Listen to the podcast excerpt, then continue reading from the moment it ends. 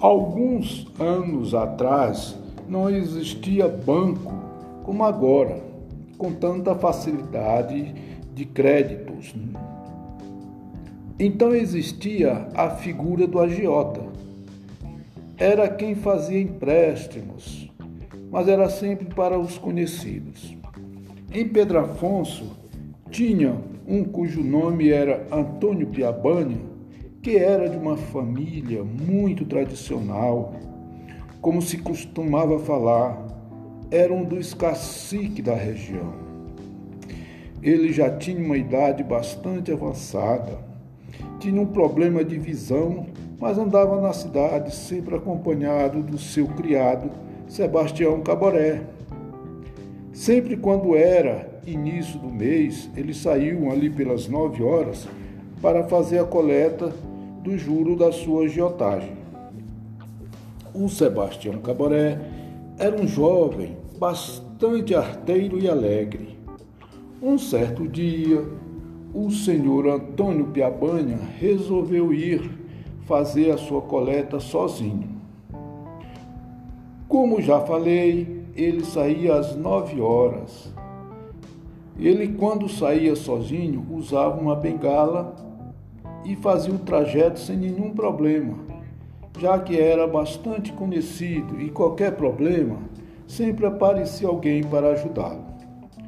Um certo dia, ali pelas 12 horas, ele passou pelo bar que era do senhor Arthur, que hoje pertence ao Didi, que fica bem na esquina da praça do aeroporto.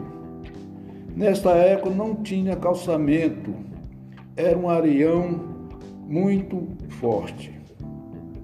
Na sua ida, ele tinha que atravessar a praça. Imagina uma praça que só tinha areia ao meio-dia num sol que chegava a mais de 40 graus. O senhor Moura, que morava na outra esquina, quando estava chegando em casa para o almoço, viu Antônio Piabanha no meio da praça, vasculhando a terra, puxando a terra de um lado e para o outro. Ele veio saber o que tinha acontecido com o senhor Antônio Piabanha. Chegou e perguntou para ele: O que aconteceu, seu Antônio?